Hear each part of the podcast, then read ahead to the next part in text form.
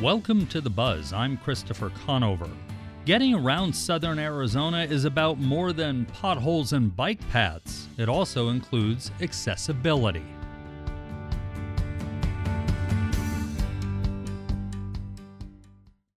Most Tucsonans have thoughts on road and sidewalk conditions, but for some people, those conditions are a true roadblock to getting around.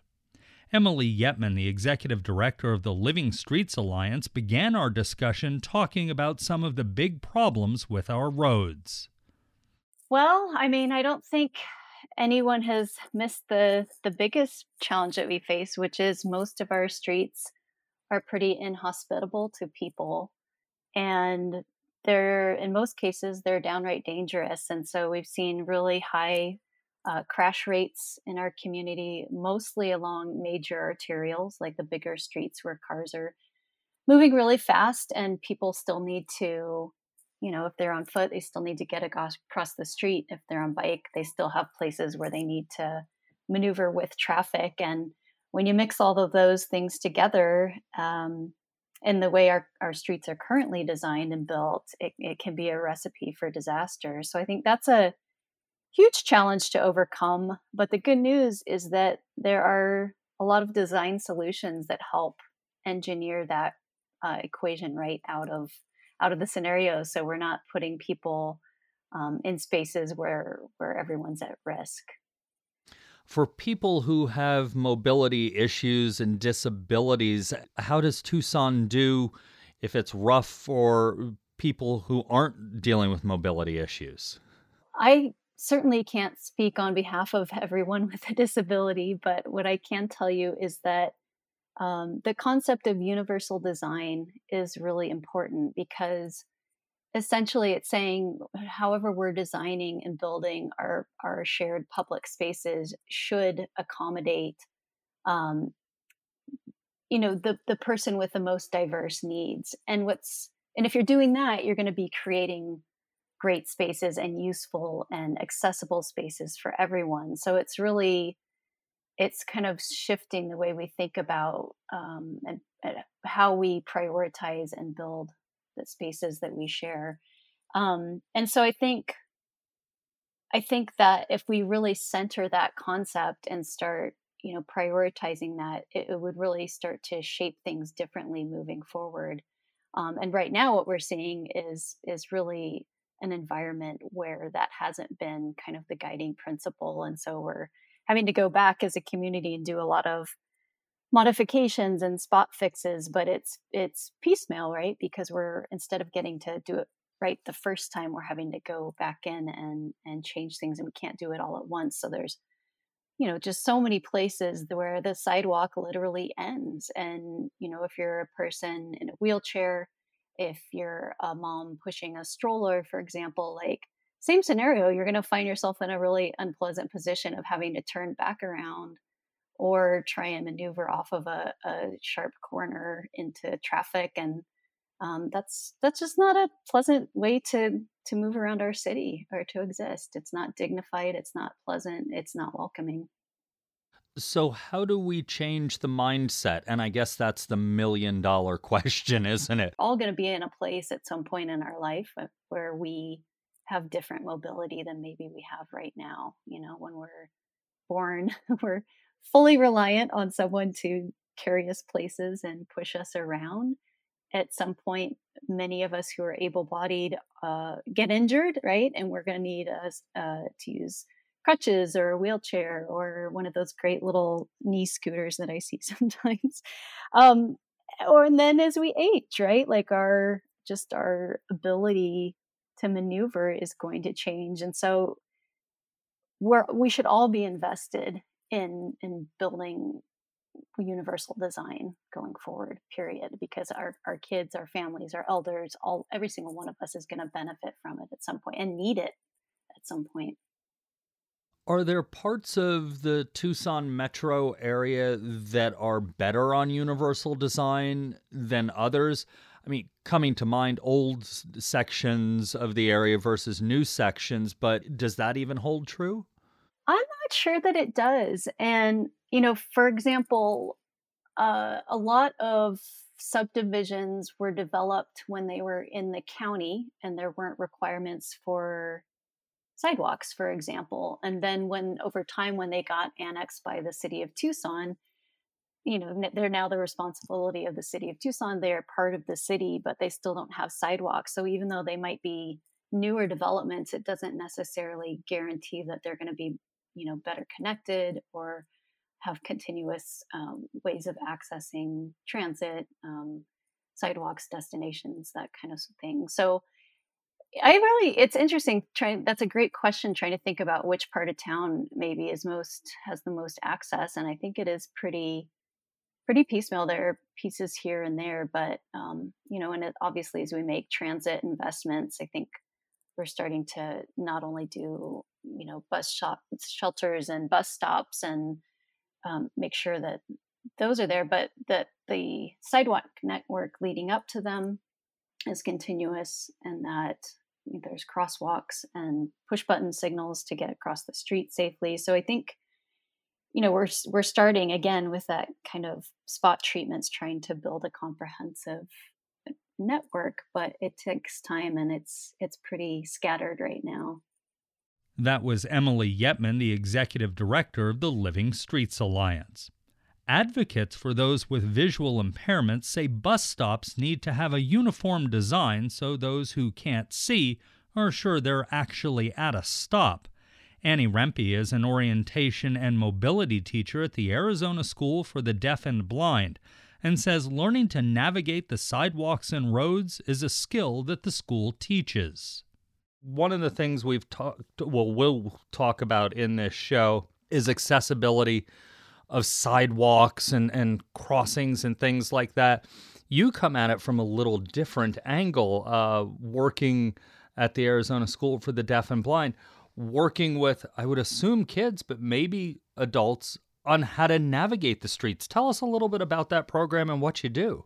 Yeah, so the program we have here, and really a service that's available to everyone who has a visual impairment or falls under the legal blindness category, um, they have access to something called orientation and mobility. So that's offered in schools and then also in rehabilitation centers as adults. Um, but yeah, we provide training on how to use the cane, how to navigate the school, uh, we incorporate whatever senses that they have available in order to pick up different clues that might help them find their way. Um, we also work out in the community as kids get older, then we'll teach them how to cross streets, how to find different addresses, how to navigate um, business environments, and as things get more complex, bigger intersections. Um, we also teach them how to use a lot of technology like Google Maps and using their phones to navigate to get through town.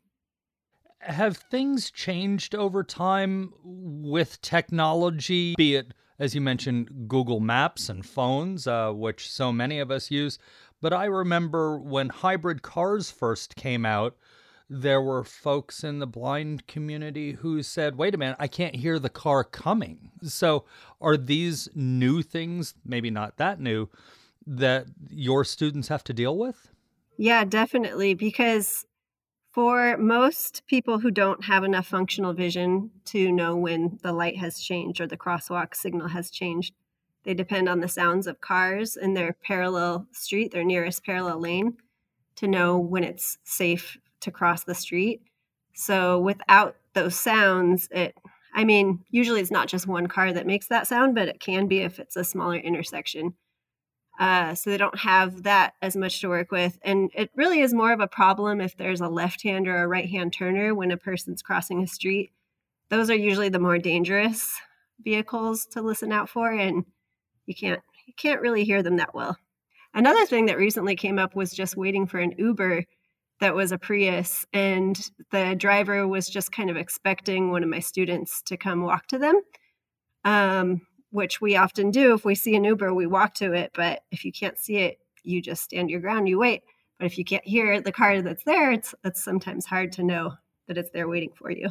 when it comes to the rest of the public out there, if we see somebody who obviously has a visual impairment, or maybe we think has a visual impairment, what are some things that we need to know to be helpful? Or what are some things we shouldn't do that we might think are helpful that really aren't? Well, I would just say, as drivers, really use the vision that you have to look out for people especially when you're turning left and right, because we're so used to looking for cars that might be coming and turning as soon as it's clear. But we don't always look ahead in the crosswalks before we turn. So I would just say if you can really be cognizant of who is in the crosswalk before you turn, that would make the world a lot safer. Um, also, just like trimming your hedges um, in front of your house makes a huge difference because, as we know, Arizona doesn't have the friendliest plants that you could walk past. And that could really make or break a day for somebody who doesn't know it's there. Um, and in terms of like, if you see somebody that if you're already on the street and you see somebody who looks like they might be in danger, you could, you know, approach them and, and ask, would you like any assistance or would you like to grab my arm? Um, we never want to just go up to somebody and assume that they need help. But if you think that they need it, you can offer it. And if you if they decline, then you can go on your way. That was Annie Rempe, a teacher at the Arizona School for the Deaf and Blind. You're listening to The Buzz. I'm Christopher Conover. The University of Arizona is regarded as a top school when it comes to accessibility. Helping with that is the Disability Cultural Center. The center's coordinator, Natty Rico, explained to us that it's dedicated to promoting disability culture and identity. So, different from the work that the Disability Resource Center does, our, our work predominantly focuses on uh, providing that like identity formation support for students, for community members.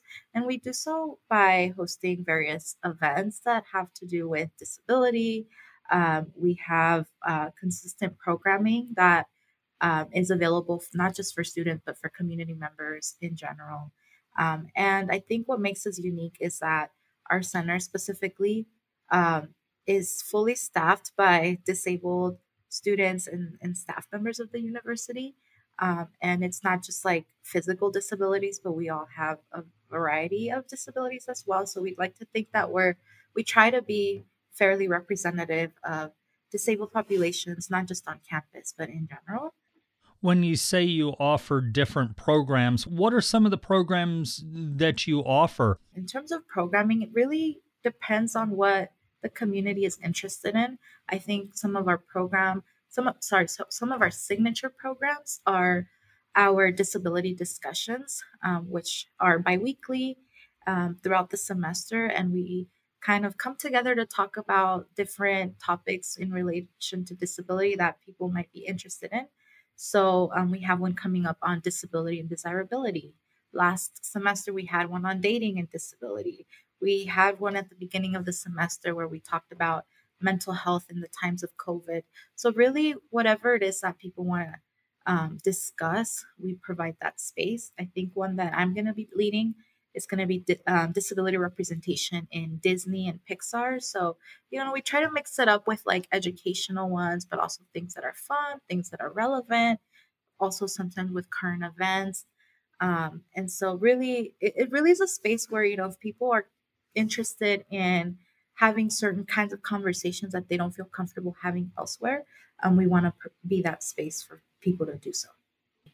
For people who may be hearing this and and not understanding why this is an important facility to have on a place like the University of Arizona campus and open to the community as a whole, can you explain to them why it's important to have this? Based on a lot of the work that I do, um, I've noticed that there tends to be a deficit perspective of disability in society at large, or disability itself isn't generally talked about or considered um, in any areas, especially in cultural aspects of diversity and inclusion and whatnot. And so I think the DCC is really important in not only, um, I guess, fighting against the stigma of disability as a deficit, but also in recognizing that disability in itself is not inherently a bad thing, that it, it can actually serve as an identifier um, for many people, and that it's, it's that shouldn't be seen as a negative thing but also that there is community and culture within this aspect of disability. Um, you know, if you consider things like language and art um, as part of a culture, uh, disability community also has some of that, right? So we also want to emphasize that um, disability in itself is not just, you know, something that's um, inherently um, physical, that it also has um, other areas such as like again that culture aspect but even trying to bring more visibility of like neurodiversity um, and what those kinds of disabilities look like as well you mentioned earlier the pandemic and dealing with mental health during the pandemic of course that's been all across the country people have talked about that. But did the pandemic change the way you all had to operate, and, how has it hit the center? Interestingly enough, so I actually started this role about a month and a half before the campus shut down. But from the short time that I was physically on campus, um, I did notice that a lot of the programs that we offered were uh, both online and in person. So uh, like for example our reading groups we would have we would be streaming them on zoom live while we were having them in person um, and so i think we had we already had some of that knowledge on how to use zoom and how to use some of these features that so many other places were kind of learning as they were going um, and so i think we kind of it didn't really change much except we all just kind of migrated to zoom as an online platform um, but that's something that we had already kind of been doing already. And we've learned that that tends to be more accessible for folks. Um, and we noticed that we had a wider attendance from people all over the country. We even had people from other countries kind of joining into our programs. And I thought that was really cool because that can't happen if you're doing events solely in person, right? And we constantly have people from different universities across the country reaching out saying, We want to start our own DCC, or we love the programs that you offer. How do we do this on our campus? And I think it's great that we get to provide that kind of support, especially for students who don't feel supported by their resource centers on their campuses. You mentioned other universities reaching out asking how we did this. How common is a DCC or some facility like a DCC on university campuses in the US?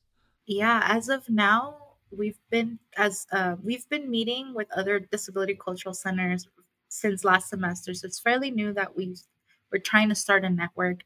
As of now, I believe there are 13 of us across the country, so there's very few, and so I feel very fortunate that we at the U of A get to have a DCC and we get to partake in this kind of work, but yes, it's not common at all. I think the newest one just opened up last year at UC Berkeley.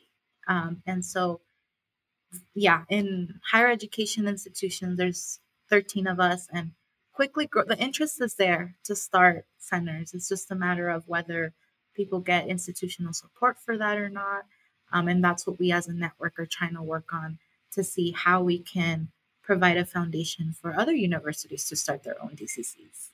That was Natty Rico, the coordinator at the Disability Cultural Center at the University of Arizona, which has resources open to everyone in southern Arizona. Accessibility is about more than movement, there's also communication. Students and families at the Arizona School for the Deaf and Blind can participate in classes in American Sign Language, classes that had to move online during the pandemic. We talked about the program with the school's student life supervisor, Michelle Kelly, with the help of American Sign Language interpreter, Brianna Browder. Our ASL family class has been um, in production for the last 30 years, and, and it's had a lot of changes since its inception. Back in the day, we had a lot of family attendance. We had quite a large showing, and we usually had to split them up into English speaking families and Spanish speaking families. Uh, sometimes the classes would become kind of a family counseling session as well, um, so that families would have a safe place to talk about their children and how they're communicating with their children. And of course, this um, it would impact the time. So sometimes we would stop or pause teaching with our sign language lessons, and we would offer a safe space for families to share and to grow with each other. Um, keep in mind that at the time that we started this class, we didn't have the option to have an online class. That was never even a thought in our mind. And so, of course, people were in person. And with the in person learning, that means that they were meeting new families, making friends. We offered childcare for those classes. And times have changed. Um, the number of families that we have in attendance has sadly grown very small. Um, and then COVID hit, which is an even more challenge, um, which means that we are using Zoom. Um, and so, as you can see, as we've experienced today, we've had some technical issues. We've had families trying to attend via apps on their phone, which means that sometimes signal is limited or just not optimal. We are still offering in person classes, but attendance is quite low we just did a survey pretty recently to find out if if some families were interested in in-person learning versus online learning. And so the plan is to offer both options. I know talking to students uh, here at the university and and at other you know high schools and even classes i've taken online during the pandemic it seems harder to learn some for some people, myself included. Are you finding that with the families that have participated in the online ASL classes that it's harder for them? Definitely. It is definitely harder for them to learn online. Keep in mind that when you're talking about learning as a deaf or hard of hearing person, it's double the pressure because you are not only listening, right? You're paying attention to the interpreter with your eyes, as well as maintaining an eye focus on whatever slides may be sh- shared from the presenter. And so you're having to split your time with listening to the interpreter, watching the interpreter, as well as looking at the screen. And so oftentimes it requires a lot of extra prep work, um, prep, printing out slides if they're given in advance, making sure that you have dedicated focus and dedicated time for that online learning environment.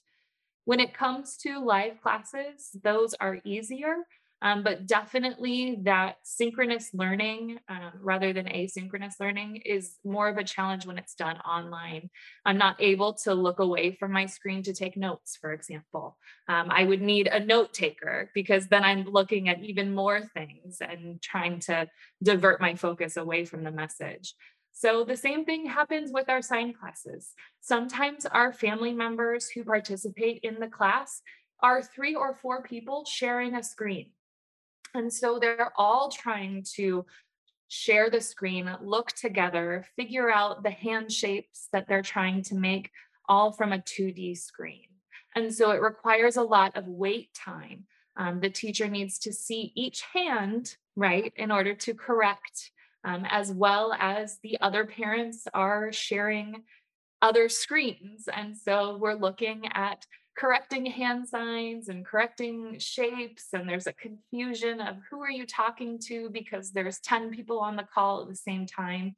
And so it's nice if we can have a limited number of participants two or three instead of 10 um, because as more people join a zoom call for instance the size of the screen gets even smaller and it's harder to see those little tiny hands on a little tiny screen did you find that the classes had to be shorter because people had to pay so much more attention to the screen than they would in person so you had to have less time on task?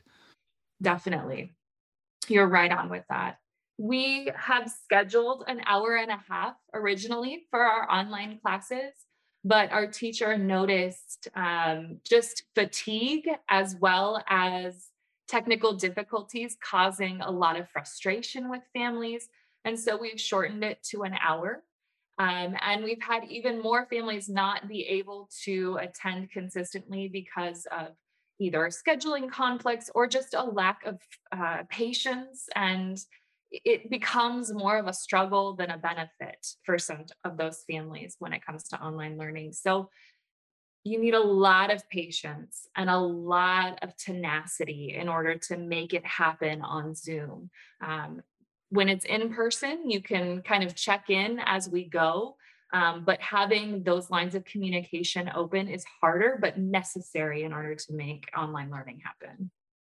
It sounds like these classes are also community building and allowing people to get more involved in the community. They are. Mm-hmm. And in the past, we have hosted what we call silent dinners or silent evenings. And so we've had families come out and we don't allow any talking. Um, and so if you're caught talking, you have to put in five cents into the little jar to help build some funding. So we used to do those fundraisers in the past. And our families really love that experience of catching people talking and having to put money in the jar. Those were fun nights. That was Michelle Kelly from the Arizona School for the Deaf and Blind who spoke with us with the help of ASL interpreter Brianna Browder. And that's the buzz for this week. You can find all our episodes online at azpm.org and subscribe to our show wherever you get your podcasts. Just search for The Buzz Arizona. We're also on the NPR One app. Samantha Larned produced our show this week. Jim Blackwood is our production engineer, and our music is by Enter the Haggis. I'm Christopher Conover. Thanks for listening. Arizona Public Media's original programming is made possible in part by the Community Service Grant from the Corporation for Public Broadcasting.